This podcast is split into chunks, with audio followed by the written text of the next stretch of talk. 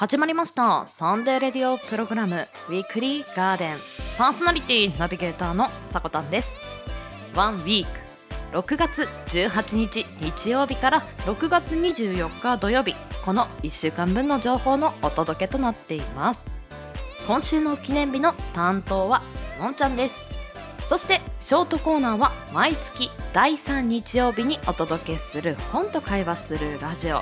担当ナビゲーターは引き続きすすむさんに紹介していただきます。そして今回ご紹介する本がヒコロヒー著切れ端、ぜひ楽しんで聞いていってください。では番組最後までお付き合いいただけたら幸いです。はい、こんにちは。週末週明けいかがお過ごしでしょうか。このウィークリーガーデンはまあ YouTube であったりポッドキャストであったりいろんなプラットフォームで放送しているんですけれども、その中の音声配信アプリスプーンで本日イベントが行われます。イベントタイトルがスプーン東西キャスト合戦ツー、内容なんですけれども、東日本と西日本どちらが多くのキャストを投稿できるのか、いちにち限りのキャストジャック企画というところで、まあ、今回あのウィークリーガーデンも参加させていただこうかなと思いまして、まあ、これにちなんだオープニングトークをお話ししていこうと思います。で去年も参加したんですけれども、去年が私新潟県に住んでいるので東軍で旗をあげたんですけれども、今年は寝返ります西軍でなんかこんな風にね毎年変えれるのも面白いですよね東軍ちゃうんかいみたいなっていうのも、私はあの最近ですね高知県にちょっと用事があって遠いんですけれどもね出かけたんですよ。で以前より伺っていたある名物を食べて胃袋がつかまれております。はい、でその私が胃袋をつかまれたもの、高知県民なら皆さんご存知だと思いますが、食いしん坊きさらぎチキン南蛮弁当、これ特徴がありまして、チキン南蛮を想像した時に甘酢がかかったものにタルタルソースが一般的だと思うんですが、高知の食いしん坊きさらぎチキン南蛮弁当は一味違います。揚げたチキンはあるんですが、その上にかかってるソースがオーロラソースなんです。それもただのオーロラソースではありません。一般的なオーロラソースよりも爽やかで甘みがある、そして鶏肉の味をとても引き立てる味わいだったんですよね。県民賞とかでもこのお弁当は紹介されているし、地元の方とお話もしてきたんですけれども、みんな大好きなんですよねで食べる前にその話を伺ってて、いやもう俺たちはあそこの弁当で育ったからみたいな感じだったので、なんでしょうね、とっても美味しいのはもちろんなんですが、みんなが大好きな味ってっていうのがなんか一口食べた時に一瞬で伝わるような感覚でした。ぜひ、はい、今回は西軍で私参戦させていただきますので、この高知の食いしん坊きさらぎのチキン南蛮弁当をさせていただきますというところで、今回のオープニングトークは音声配信アプリスプーン東西キャスト合戦西軍の中の高知県で出場させていただこうかなと、はい、今日一日きっと盛り上がると思うので、ハッシュタグで東西合戦ツーと検索かけますと皆さんが投稿したものも聞けますので、ぜひ、ね、気になる方は、そして今日一日参加できますので、これ聞いてね、あなんかね美味しいものの紹介ぐらいでいいなら俺もお話ししたいことあるぞみたいな気持ちになられた方もいると思うので、まあ、番組後半にこちらのイベントの シーエム も流していますので、ぜひそちらの方を聞いて参加の仕方っていうのを見てみてください。西軍どうなるかなでは毎週日曜日 エーエムじゅうじ、今週の記念日を中心に週替わりのショートコーナーやゲストやコンテンツ、イベントなどをレコメンドするコーナー、そんなあなたの耳へ届けるさんじゅっぷん程度のラジオ番組です。音声配信アプリスプーン、スタンド エフエム、インターネット視聴サービスのポッドキャスト、YouTube、さまざまなプラットフォームで配信中。提供はウィークリーガーデン制作部およびサコメン有志の提供でお届けしております。それでは今週もウィークリーガーデンオープン。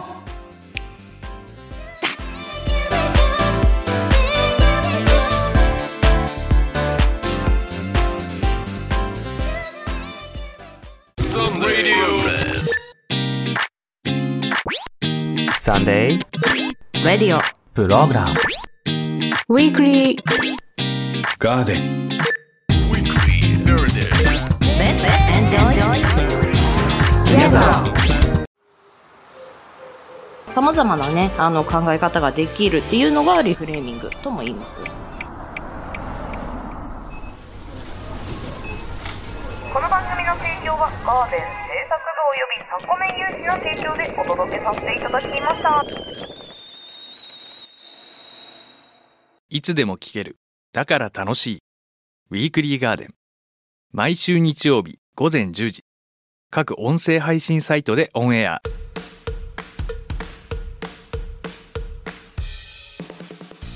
まるみが元気を、おじいが知らない明日を、ワンラビが穏やかな時間を、ドンが未開拓な知識をお届け。詳しい情報は公式ツイッターおさこの部屋で検索。あなたの日常に色とりどりの声のオリジナルラジオ。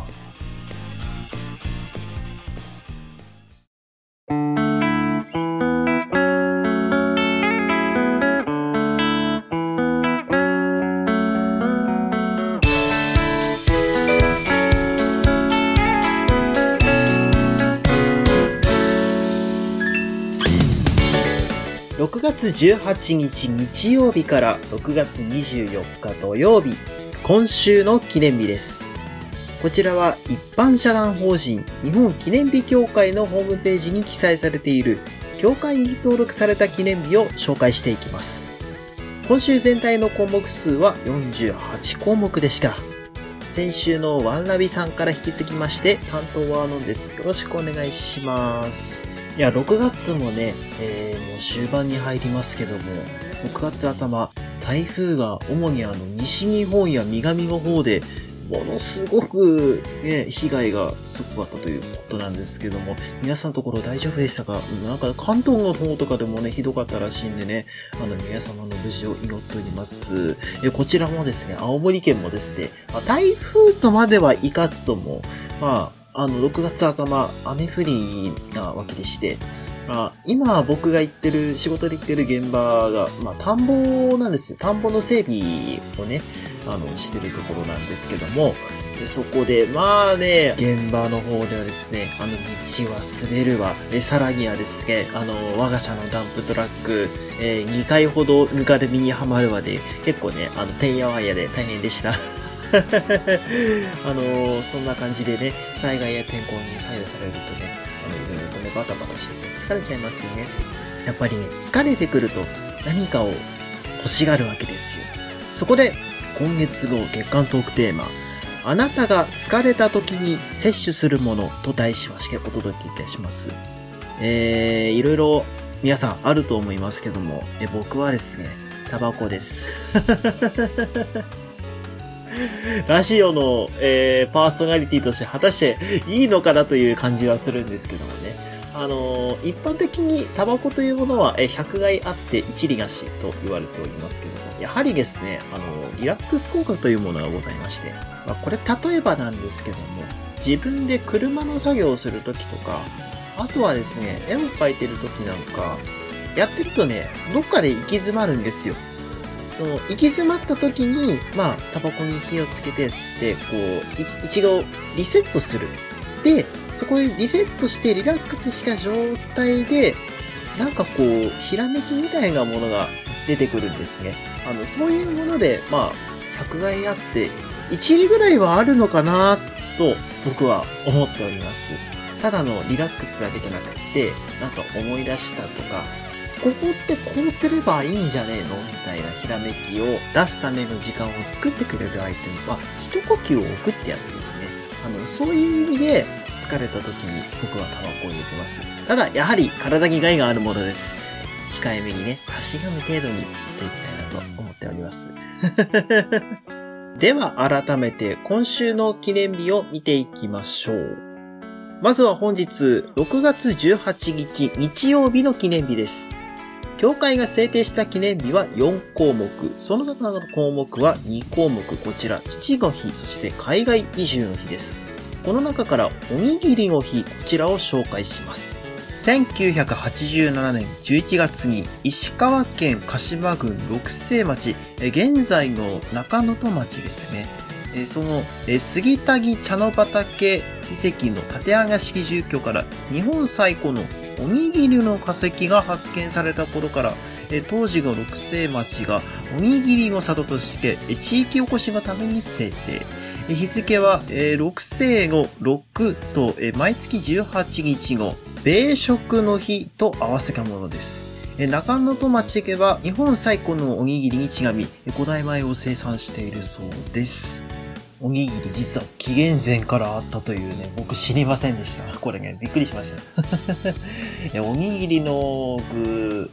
皆さんどれ好きですか？え僕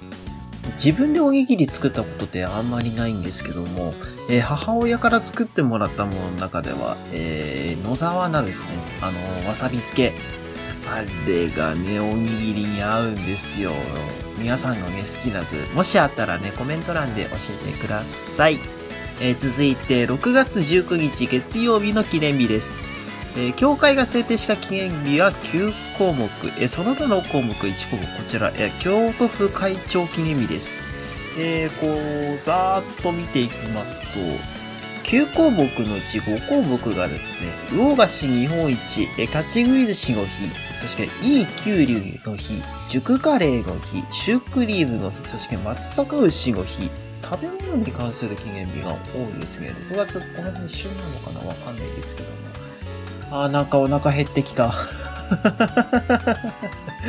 えー、続いてろくがつはつか火曜日の記念日です。えー、協会が制定した記念日はよんこうもくです。えー、この中から信州ワインブレッドの日、こちらをご紹介します。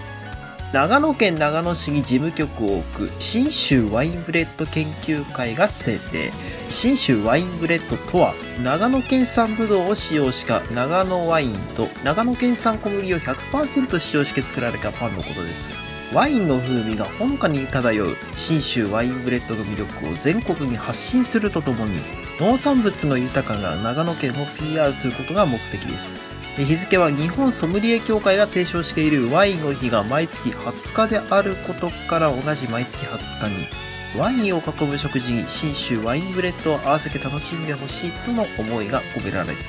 います。ワインのにパインっていうね、組み合わせがちょっとあんまり思い浮かばないんでね、意外だなと思ったんですけども、それだけ美味しいんでしょうね、信州ワインブレッドというものがね。もし、えー、タイミングがあったら買ってワインと一緒に飲んでみたいなと思います。続いて週の折り返し、ろくがつにじゅういちにち水曜日の記念日です。協会が制定した記念日はじゅうろくこうもく、その他の項目はにこうもく、こちら冷蔵庫の日と夏至です。この中からエビフライの日、こちらをご紹介します。香川県三豊市に本社を置き、各種の冷凍食品の製造販売を手掛け、全国の量販店、コンビニ、えー、外食産業などに流通させている株式会社、味のちぐやさんが制定。多くの人が大好きなエビフライの記念日をきっかけにして、美味しいエビフライをもっと食べてもらうのが目的だそうです。日付は曲がったエビの形がろくに見えることと、にじゅういちをふ、にをふですね。フライ。フライのイがこれいちで、フライと読む語呂合わせから来ているそうです。なんか難しいがこれエビフライね、しばらく食べてないんですけど、僕大好きなんですよ。え中濃ソースかタルタルソース、えどっちがいいかと言われたらどっちもです選べない、どっちも美味しいもんえそんなエビフライですけども、えエビフライよ、皆さん洋食のイメージがあると思うんですよ。まあ確かに洋食のジャンルには入るんですけど、実はね、発祥がどうやら日本らしいんですよ。諸説はいろいろあるんですけども、東京銀座にある老舗洋食店のレンガ亭で人気があったとんかつとメンチカツだったんですけども、店主がですね、もっと人気の料理を作ろう、え様々な食材をフライにしたところ、エビフライが生まれたと言われているそうです。え続いて、ろくがつにじゅうににち木曜日の記念日です。協会が制定した記念日はななこうもくです。えこの中からラブラブサンドの日、こちらを紹介します。しっとりとしたにまいの耳菓子食パンで様々な具材をサンドし、いちふくろににこ入った人気商品のラブラブサンド、その美味しさをより多くの人に知ってもらいたいと、北海道札幌市に本社を置き、パンや菓子の製造販売などを手掛ける日糧製パン株式会社さんが制定。日付はにじゅうににちを夫婦と読む語呂合わせから、えー、夫婦でラブラブサンドをプレゼントして日頃の感謝の気持ちを表すとともに、ラブラブなカップルにはラブラブサンドを仲良く分け合い、将来夫婦になってほしいとの願いを込めて毎月にじゅうににちとしたそうです。ラブラブサンド、僕初めて聞きました実はえ耳のないあの食パンのサンドだと、あのー、山崎製パンさんの方でもランチパックっていうものが出てたりするんですけども、ああいう系大好きです。本当にあのー、いろんなものがあるし、あと生地もしっくりしくりしね、すごい大好きなんですよ、あの類のサンド。えー、さらにですね、じゅういちがつにじゅうににちはいい夫婦の日でもありますから、えー、いい夫婦の日にですね、ラブラブサンドを買って分け合って、いやーいいですね、やりたいな、えー、続いてろくがつにじゅうさんにち金曜日の記念日です。えー、協会が制定した記念日はよんこうもく、えー、その他の項目はにこうもく、えー、沖縄慰霊の日、そしてオリンピックデーです。えー、これもちょっとざーっと見ていきますとね、えー、よんこうもくのうちさんこうもくがですね、えー、ドラベ症候群、俺これ初めて聞いたな。なんかこれ、あの、ちっちゃい子、いっさいじぐらいの子によくあるらしいんですよ。痙攣が起きるみたいなんですね。あの、詳しくはちょっとわかんないんですけども。あと、乳酸菌の日、そして、不眠の日。これを俺一回やったかな、やった気がする。そうですね。健康に関する記念日が多いですね。まあ、こう、夏にどんどん近づいていってますから。なんならもう、夏に入ってますから。季節の変わり目、体調、皆さん気をつけてください。えー、最後に、えー、週の最終日、ろくがつにじゅうよっか土曜日の記念日です。協会が制定した記念日はよんこうもく。その他の項目はいちこうもく。こちら、空飛ぶ円盤記念日です。えー、このよんこうもくもちょっとざーっと見ていきますけども、えー、空飛ぶ円盤記念日。まあ、これ ユーフォー デーと言われるんですけども、それに違うんでなのか、ユーフォー キャッチャーの日というのもありますし、あとはですね、俳優ムロツヨシさんの記念日でムロツヨシの日なんていうのもありますね。あとはですね、あのこれも僕過去にやったやつ、えブルボンプチの日、そしてあのプチクマの日というのもありますね。皆さん好きなプチありますか？よかったら教えてください、えー、では協会が制定した今週ろくがつじゅうはちにち日曜日からろくがつにじゅうよっか土曜日までの記念日をご紹介いたしました。えー、来週の今週の記念日の担当はなんとふたりですよ。スペシャルですよ。えー、さこたんさん、そしておじいさん、このふたり組です。ああ、これはスペシャルですね。聞き逃しがないようによろしくお願いいたします。えー、ここまでの担当はのんでした。ありがとうございました。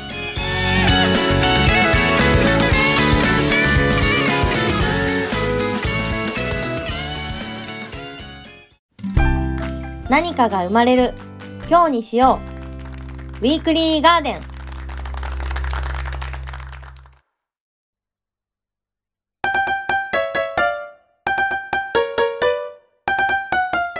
週刊献立予報、今週も始まりましたウィークリーガーデンの料理コーナー。毎週旬な食材を取り入れたレシピを紹介していきます。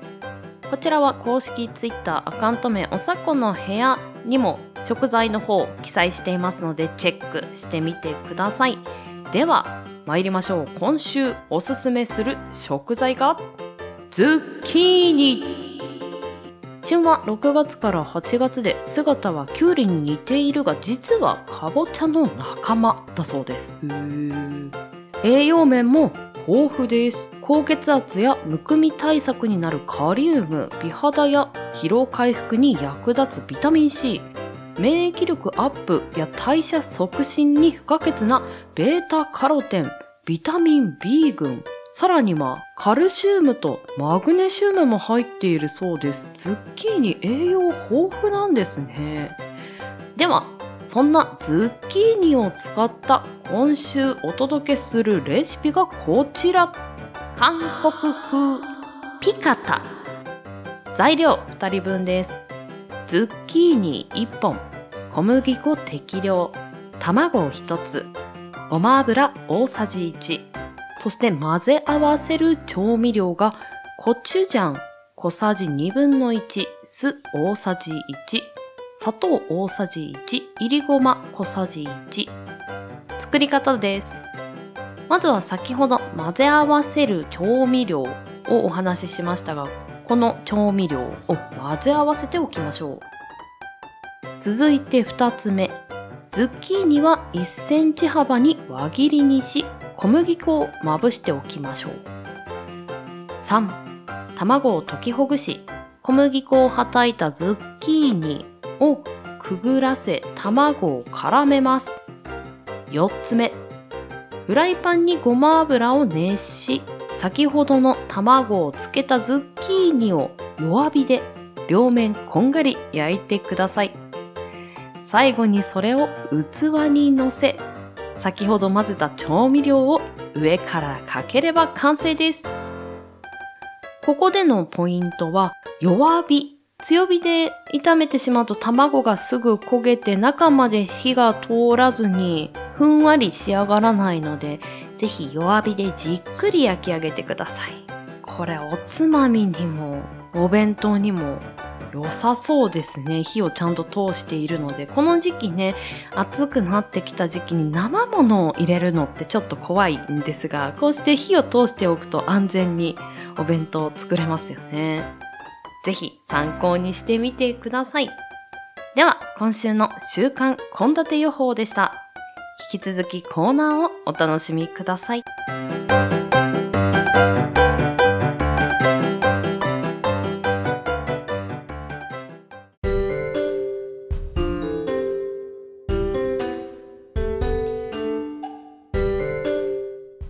ィークリーガーデン週替わり企画、毎月だいさん週にお送りするのは本と会話するラジオ。ナビゲーターは私、進がお送りいたします。このコーナーは月替わりでガーデン制作部おすすめの本のレビューをお届けするコーナーです。だいにじゅうごかいめはこちらの本をご紹介します。切れ端。今回はヒコロヒー著、切れ端をご紹介いたします。ヒコロヒーさんはせんきゅうひゃくはちじゅうきゅうねん愛媛県生まれ、大学時代落語研究会に所属し、芸能界は学園祭でスカウトされたそうです。にせんじゅういちねんのデビュー以来、基本的にはピン芸人として活動し、ここ数年は国民的地元の連れとして多くのテレビ番組で活動されています。ヒコロヒーさんの持ち味は、あっさりした口調で鋭く繰り出す毒のある一言。これが多くのファンを生み、お笑い芸人トカカタラジオアプリゲラにて毎週木曜日に番組ストロベリーワンピースを放送中です。ヒコロヒーさんのノートに加え書き下ろしを収録したこの本、最初に紹介しますのはひゃくさんページよりサマージャム。お聞きの皆さんは夏は好きですか？ヒコロヒーさんは夏は本当に嫌いなんだそうです。罪になりそうなくらいの暑さを驚愕の高級の光熱費と引き換えにエアコンをつける日々。夏への憎悪をぶつけるヒコロヒーさんのつぶやき、ぼやきは止まりません。続いてひゃくごじゅうページよりチェックリスト。芸人と名乗って良い場であるオーディション。その場に立ち続けてはいるが、十分な生活は得られていない頃。テレビのバラエティ番組を見てはオーディションに落ちたことを思い出し、お笑いのテレビを見るのが怖くなってしまうのではないかと思った頃、映画ララランドの女優役のヒロイン、ミアが女優業を諦めようとしているところを説得される際、ろくねんもやったのよ。もう十分傷ついたわ。と語ったセリフに、勝手に自らを投影して心臓がキュッとなる様子がわかる頃。そんな時、ヒコロヒーさんはこれができたら芸人を辞めていいリストを作成しました。あの芸人さんに会う、あの番組に出る、など数十項目にもわたるこのリスト。すべてにチェックを入れることを卑屈な希望と語ったヒコロヒーさん。作ったヒコロヒーさんにどんな心境の変化が訪れたのか、そして今このリストは完成されたのでしょうか。注目です。最後にさんじゅうよんページ、タイムリープ。皆さんは超能力が一つ使えるとしたら何が欲しいですか？ヒコロヒーさんは時間を巻き戻す能力だそうです。その能力を使いたいとインターネットで探しても気味の悪いものしか出てこないのは当然です。どうあがいても時間は巻き戻せないのですが、ヒコロヒーさんはそんな時空想を広げることに徹します。ヒコロヒーさんが戻りたいのは学生時代。一体どの時代のどんな自分を想像するのでしょうか。ヒコロヒーさんのコントをテレビで見る機会こそ少なくなりましたが、他人への皮肉やツッコミだけではなく、何でもないヒコロヒーさん自身の感情や生活の様子を面白おかしく話してくれます。これは後書きにも書いてある通り、彼女が人生に抗わずにいた結果であるものの、おっきの皆さんも心当たりがあることも多いのではないでしょうか。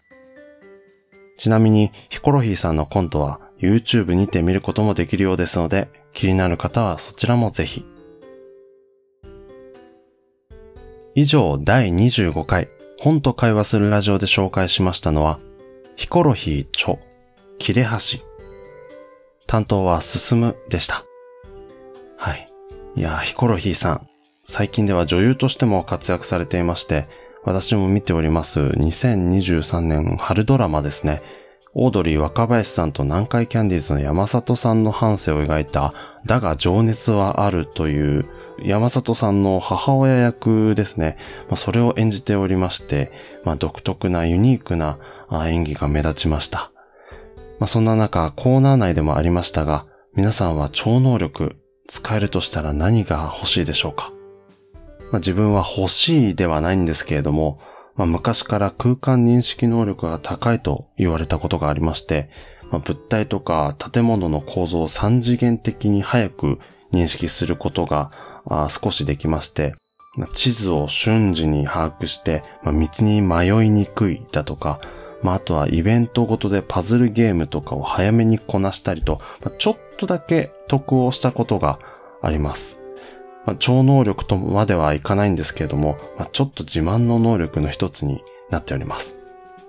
まあ、ヒコロヒーさんは欲しい能力でタイムリープと言っておりますが、タイムリープできたら、まあ、あの頃ああしておけばよかったなーなんて、えー、こと皆さんもあったりしませんでしたか？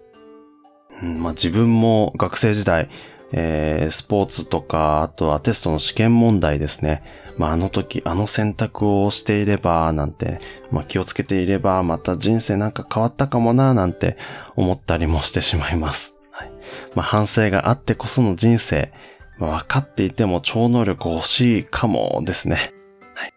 まあ、そんな気持ちにさせてくれるような作品、皆さんもぜひ読んでみてください。それではまた来月お会いしましょう。良い本との出会いがありますように。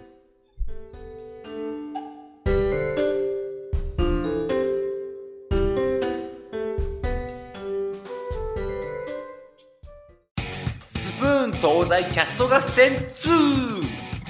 変化分け目のスプーン東西キャスト合戦。東と西どちらを押す方が多いのかいちにち限りの大勝負。ルールは簡単、東軍西軍に分かれて自由参加でひとりいちキャストを上げていただくだけ。東日本西日本にまつわるキャストなら何でも OK、 ジャンルも一切問いません。方言を使った声劇キャストや七五だったり、出身地の作家さんの小説などを朗読したり、ご当地グルメを紹介する雑談キャスト、地域のあれこれを紹介するラジオキャストや、どこどこ出身の歌手の歌を歌ってみたり、特産物や地元メーカーを食べる エーエスエムアール などなど、あなたの得意なジャンルでご参加ください。勝負はたったのいちにち限り。にせんにじゅうさんねんろくがつじゅうはちにち日曜日、この日に上がったキャストの数で競います。上げるのはひとりいちキャストでお願いします。詳しくは僕らのお知らせ欄や ツイッター にてお伝えします。皆さんふるってご参加ください。 That legendary project returns after a year and a half. From May sixteenth to June twenty-fourth, twenty twenty-three. Let's have fun together.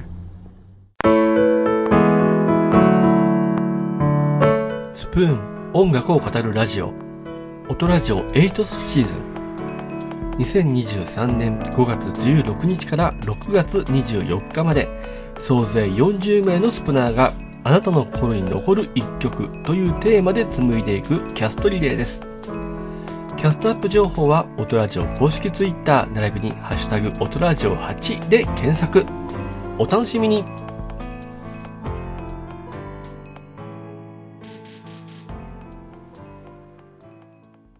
私たちが作ってます。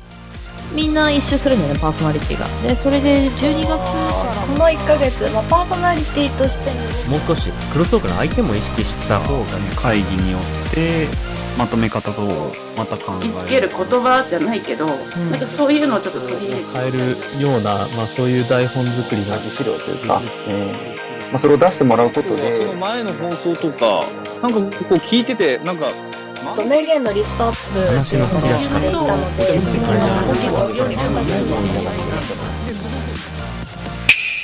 ウィークリーガーデン、ウィークリーガーデン、ウィークリーガーデン、ウィークリーガーデンは毎週日曜日 エーエムじゅうじ各種音声サービスにて発信しています。あなたのいっしゅうかんが素敵ないっしゅうかんになりますように。また次の日曜日にお会いしましょう。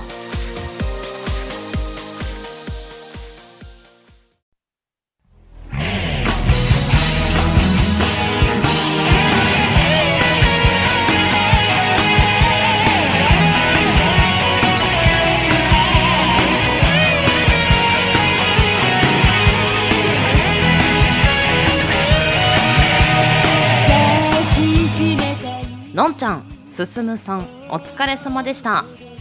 ィークリーガーデンナンバーきゅうじゅうきゅう、 シーエム の提供は音声配信アプリスプーンより、本日ろくがつじゅうはちにちのいちにち限定イベント東西キャストツー、そして同じく音声配信アプリスプーンのリレーキャスト音ラジオにほん流させていただきました。詳しくは番組公式ツイッターアカウント名おさこの部屋より発信していますので要チェックです。さらに番組ではお便りを募集しています。ツイッターアットマーク よんケーティーオーアールアイディーオーアールアイ よんケーティーオーアールアイディーオーアールアイ 四季とりどり、こちらに投稿フォーム設置されていますのでアクセスお願いいたします。さて私今回西軍で参加させていただきましたけれども、勝敗の方はどう傾くのでしょうか。一日楽しみですねそして記念日ではのんちゃんが疲れた時に摂取するものはタバコと、うんうんうんうん、まあ、確かにね、あの喫煙者の方であれば一番はーっとねリラックスする形になるのではないでしょうか。タバコを吸わない方でもこういった一服や切り替えのアイテムやその時間を設けることって良さそうですよね。そして本日ろくがつじゅうはちにち、父の日もさることながらおにぎりの日なんですね。のんちゃんのおすすめは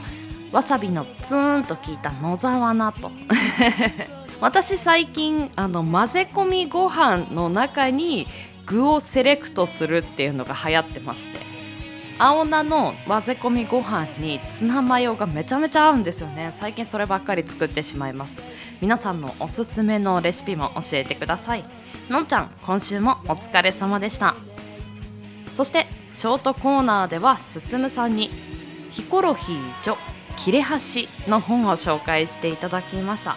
聞いてる中ではこれができたらやめてもいいチェックリスト面白いなと、なんかモチベーションがすごく地に足がついているというか、卑屈な希望という言葉のセレクト本面白かったですねすすむさん、今月もお疲れ様でした。では先週ウィークリーガーデンナンバーきゅうじゅうはちにいただいたメッセージ紹介していきます。ヤーマンアットマークバリラジさんより、わなびさんチョコアレルギーなんですね。僕も初めて知りました。確かにあの先週ね、わなびさんが摂取するものでの中でのお話でしたね次回はきゅうじゅうきゅうかいですねとね、お祝いのコメントもいただいてました。ありがとうございます。そして来週ひゃっかいなんですよね。おそしてあちゃぼより、さこたんこんにちは。野菜スープ作る時があったらきゅうりを入れてみて。えー、きゅうりちょっと試してみますねなんかきゅうりを入れるスープとなると冷やし汁みたいなイメージになるんですが、普通のスープ、あったかいスープでも合うんでしょうか。はあ、あちゃばコメントありがとうございます。そして先ほど シーエム も流させていただいたんですが、音ラジオエイトスが絶賛キャストリレー中でございます。私も参加しているんですが、なんと明日ろくがつじゅうくにちが担当というところで、ぜひ明日の音ラジオ私担当会も聞いていただけたら幸いです。よろしくお願いします。では人生に花と緑を楽しむひとときを、ここまでのお相手はさこたんです。この番組の提供はガーデン制作部およびさこめん有志の提供でお届けいたしました。皆さんよきウィークリーを。